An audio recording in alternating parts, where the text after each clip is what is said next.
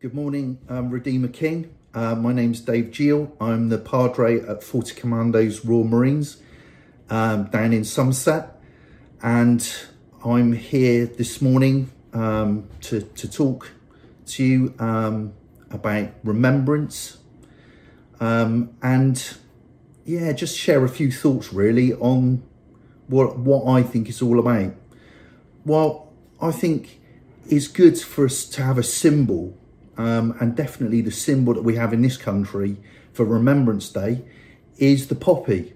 It helps us when we see that, we can think, yeah, that's about war, that's about kind of loss and sacrifice. And we get that poppy um, from um, the fields of, of northern um, France and, and, Belgium.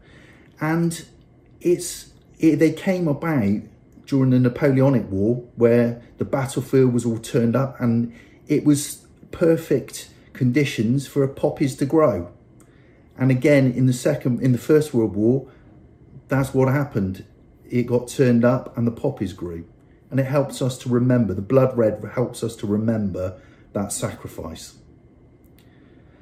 But as kind of as Christians as well, we've got a kind of a, a sign for remembrance to remember what Jesus did. We got the cross, that awful symbol of torture. It helps us to remember what God has done for each one of us, whether we choose to accept it or not. The cross is there to help us to know that actually there is hope. We can be forgiven, that Jesus' blood was shed for our freedom, just as those poppies grow as a symbol for freedom. That's what the cross is. Oh, I don't know about you, but I kind of I find it easy to kind of forget things. In fact, I find it so easy to forget things that I had to get married on Christmas Eve so I wouldn't forget my wedding anniversary. I'm not even joking, that is the truth. I'm rubbish. Um, I'm going to tell you a little bit about my life. So I've not always been, um, well, not always been a Christian. I became to, to faith quite late on. I was 30 years old. Um, and before that, I was a pretty naughty boy. So I, I grew up in Bristol um, on a council estate. Uh, I didn't do very well at school. I hated school, in fact. I was rubbish. And if you can hear those noises now, there's some very naughty Marines zooming up and down on vehicles. So I do apologise for the noise. Um, yeah, I, grew, I, I, hated school, didn't do very well. Um, I got kicked kicked out my first school when I was five years old. Um, it was a Church of England school. Um, my mum um, was not very well. She was kind of quite depressed. And so I lived with my grandparents. And um, I wasn't very happy, really. Um, and I got chucked out. I stabbed someone in the face with a pencil. So that was the kind of start of it when my mum went to see the school to find out, you know, what it was all about, they told her they didn't really want children from broken homes in their school. I had this anger, this absolute anger from the, as long as I can remember, as I say, I was five then, I hated Christians and I hated anything to do with Christians. If I could be unpleasant to them, I would. Um, I went on to, to secondary school and I didn't do very well at all there. I left at 15 and there weren't really very many jobs kicking about. I got jobs doing this and that. Um, I was pretty good at ducking and diving, to be honest. Um, but the one thing that I kind of really, really did like, and I really got into it quite a lot, was football um, and football violence, to be honest. So I suppose about 16, 17, um, I was, I was going, oh, I started going to football when I was seven was my first match. I'm a massive Bristol Rovers fan. Um, I'm sure none of you have even heard of them, but they're my team. And I started going down and the young lads um, that I used to kick about with, we'd be used by the older boys to um, go spotting for the for them. So we'd go around the pubs looking for the older lads. We'd look on their, we'd look for their cars and their vehicles to try and find out when you had the tax this, so we could tell where they were from. And then we'd go back and tell the other lads and be part of a, like an ambush or a, try and draw them out of the pubs. So it'd all kick off. Um, things were pretty grim for me. And I think the things that kind of make me remember um, how bad it was was, you know, I could never sleep at night. I could, I was always plagued by bad dreams. And it was always the kind of, in the darkest parts of my life that I look back and I just flipping out, I don't ever want to go there again. I don't want to do that. So there are things that kind of make me remember. And things got so bad that I was um, banned from every ground in the country um, for 10 years. Thing was, I got banned twice because there was a time before computers. So the old bill didn't remember they'd already banned me once. So I got banned. Um, I still went. I still went to football, um, and I got into violence as well. At, at, away with England, so I would travel away. I didn't have any money, um, and we would just steal our way through Europe and fight. Really, um, it was really horrible, and it and it didn't bring me pleasure. I didn't I didn't like it. I got to say it was exciting, but I was never happy. I was never content. There was always something missing.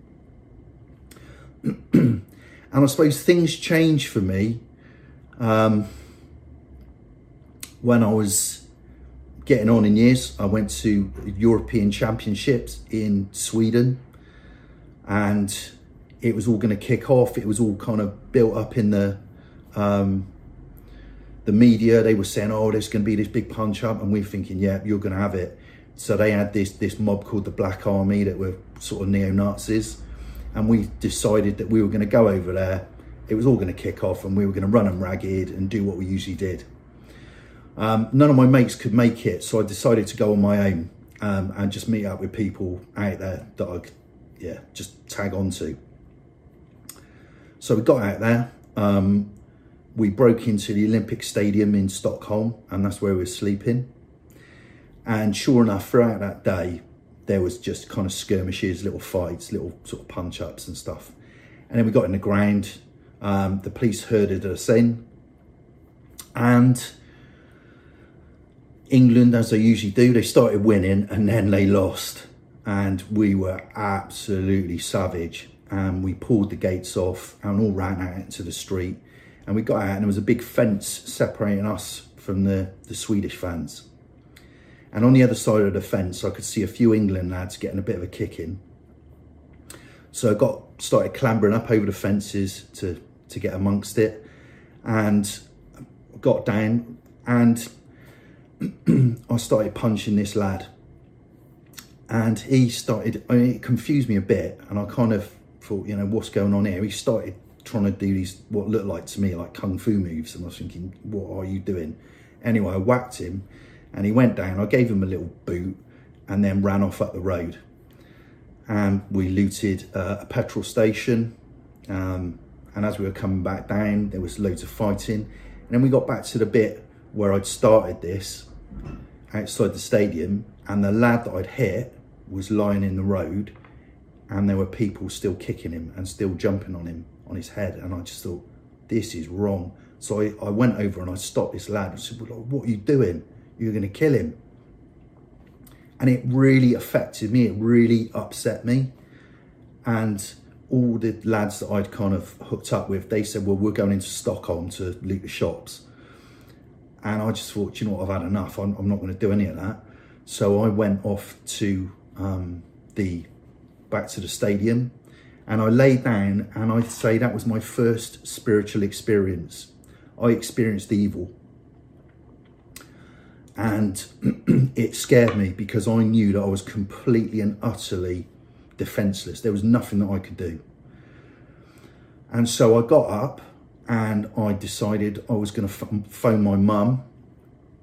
Um, and so I, who'd become Christian recently, and I said to her, "Look, mum, I um, I could do with one of your prayers, really." And she said, "Do you know what? We've had enough of you." And I said, "What you want about?" And she said, we've seen you, we've seen what you've done. And I said, what are you talking about? And she said, it was on the news, you were on the news, like the national news. I said, well, well doing what? And she said, kicking that lad, and that lad is now in a coma. And I was like, oh no, what, what are you on about? And she said, I will pray for you, but don't bother coming back to home because you, you're not welcome. You're a, you're a nightmare. And I just thought, right, okay, if you're there, God, if you're real, get me out of this. I'll never do it again. And I said that in my hooligan career quite a few times, I've got to say.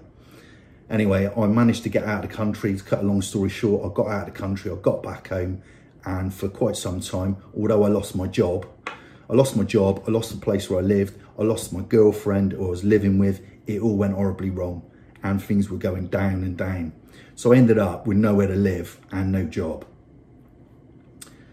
Um, and I did that for a couple of months and it was horrible. Being homeless was horrendous. I hated it. I managed to get back on my feet, got a job again, tried to sort stuff out. And then my mates got into a bit of a bundle with some Russian sailors. One of the Russians got stabbed, ended up in court. The only nice person we knew was my mum.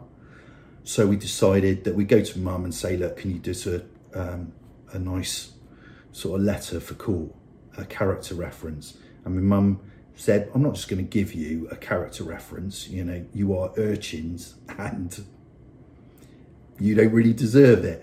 But I will write something if you do something for the for the homeless in Bristol.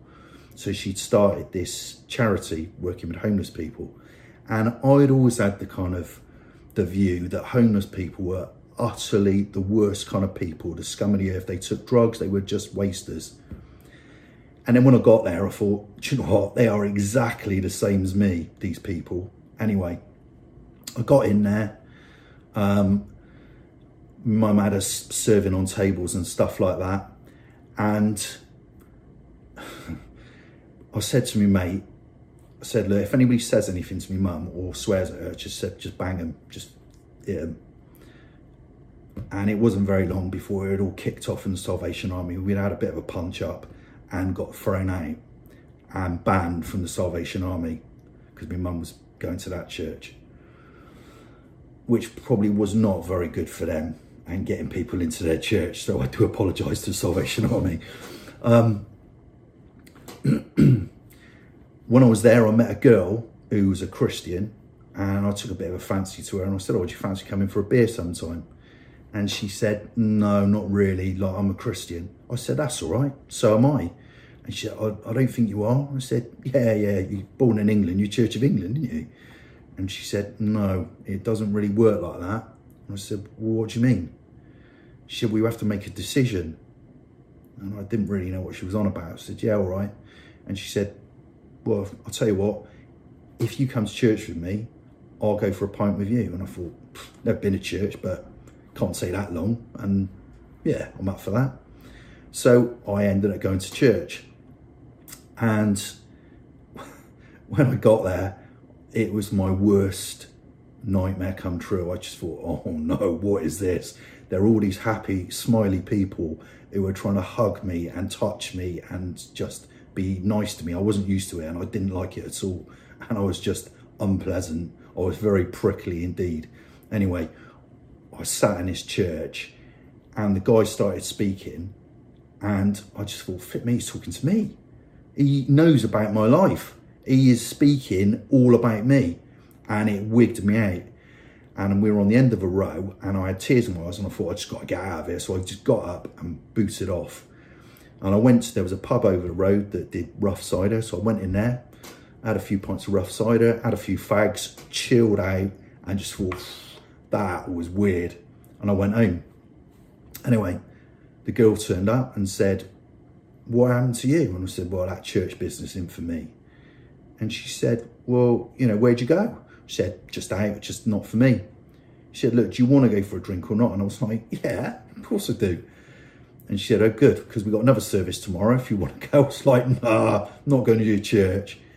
And she said, well, are you scared? I said, I'm not scared of anything. And she said, okay, then we'll see you tomorrow.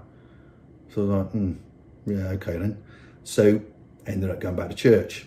This time I'm sat in the middle of a row, same scene, same stuff going on, wigged me out, didn't like it, felt very overcome with something, but didn't know what it was. I now know it was God, finger in my collar. Um, started crying, couldn't stop, and that was the thing. I just thought, this has got to stop. Like I'm embarrassing myself here in front of all these mugs, and I don't like them as it is. Um, so I, what I did is I thought, right, okay, if I shut my eyes and put my hands together like that, they'll leave me alone. They'll think I'm praying because I thought that's what you did when you prayed. I must look absolutely ridiculous. Anyway, these two blokes came up and said, "Oh, hello, um, you new here?" And I was like, mm. and he said, "Oh, can we pray for you?" I said, "You can do whatever you want, mate." And he said, "Well, what do you want?" And I was like, "Well, nothing that you've got." And he said, "Well, why are you crying?" And I just thought, "Do you know what, mate? I'm going to break your nose." So these kind of imaginary crosshairs come up, and I was just going to headbutt him into next week, if I'm honest. But something stopped me, and he said, If you call on the name of Jesus, if you turn to God, your life will change. And I said, I don't know what you're on about. I don't know who Jesus is, really. I've heard of him, but I didn't know whether you were, you know, Jesus was born at Christmas, Easter, or anything else. I had no idea. Anyway, I did. I said, okay, God, I want all the anger and all the hate and all the pain in my life to go. And from that second on, I knew there was a God because my feet were whisked out from under me, literally. I, I, I didn't know anything about anything, but I knew that I was on the ground and I felt very, very different in, indeed. I knew that my life had changed and from that second on, I decided, right, I need to, if there's a God, then I need to serve him. I need to do something about it. Um, I can't be doing what I'm doing. And from, yeah, as I say, from that, from that day, um, I was still pretty naughty, don't get me wrong. Like I, I had a bit of a row at Bible school, which I'm not proud about, by the way. Um, and I was a bit of a nightmare in church, to be honest. Um, people, uh, yeah, I've probably found me quite difficult. But I went through that. Um, I ended up working in a prison for 10 years as a prison chaplain. I worked in a church. Um, I planted a church and now I'm in the, the Navy as a, a padre. Um, and that is, in a nutshell, my life. It's not over yet, but the scars that I have, you know, I've got a false eye socket, I've got cuts all over my hands, I've got a broken nose, false teeth. Those scars, those things are about remembering for me. I remember what my old life was like and how bad it was. And I remember what God's done for me and that He set me free and He's given me hope. And I serve the most incredible King there is. And life is exciting. You know, the club that I got banned from, Bristol Rovers, I was their chaplain for 14 years. I've had tea like with England players. I've had, you know, my heroes at Bristol Rovers come round my house. You know, God will do anything. If you allow him and say, here I am, use me, send me, he will. My dream, my one dream in my life that I never got to do was to join the army. I wanted to join the army and I wanted to go and be a, a fighter. That's what I wanted to do it didn't happen. And then when I was 53, 52, um, two years ago, I managed to, to, to get in, well, God got me in, to um, do my training to join the Navy. I was the oldest person to pass out of um, Dartmouth Naval College. I, I found it hard, don't get me wrong, doing runs with 19 year olds is not my idea of fun. And I still have to climb ropes and do stuff now for my CO's fizz. I don't like it. I'm too old.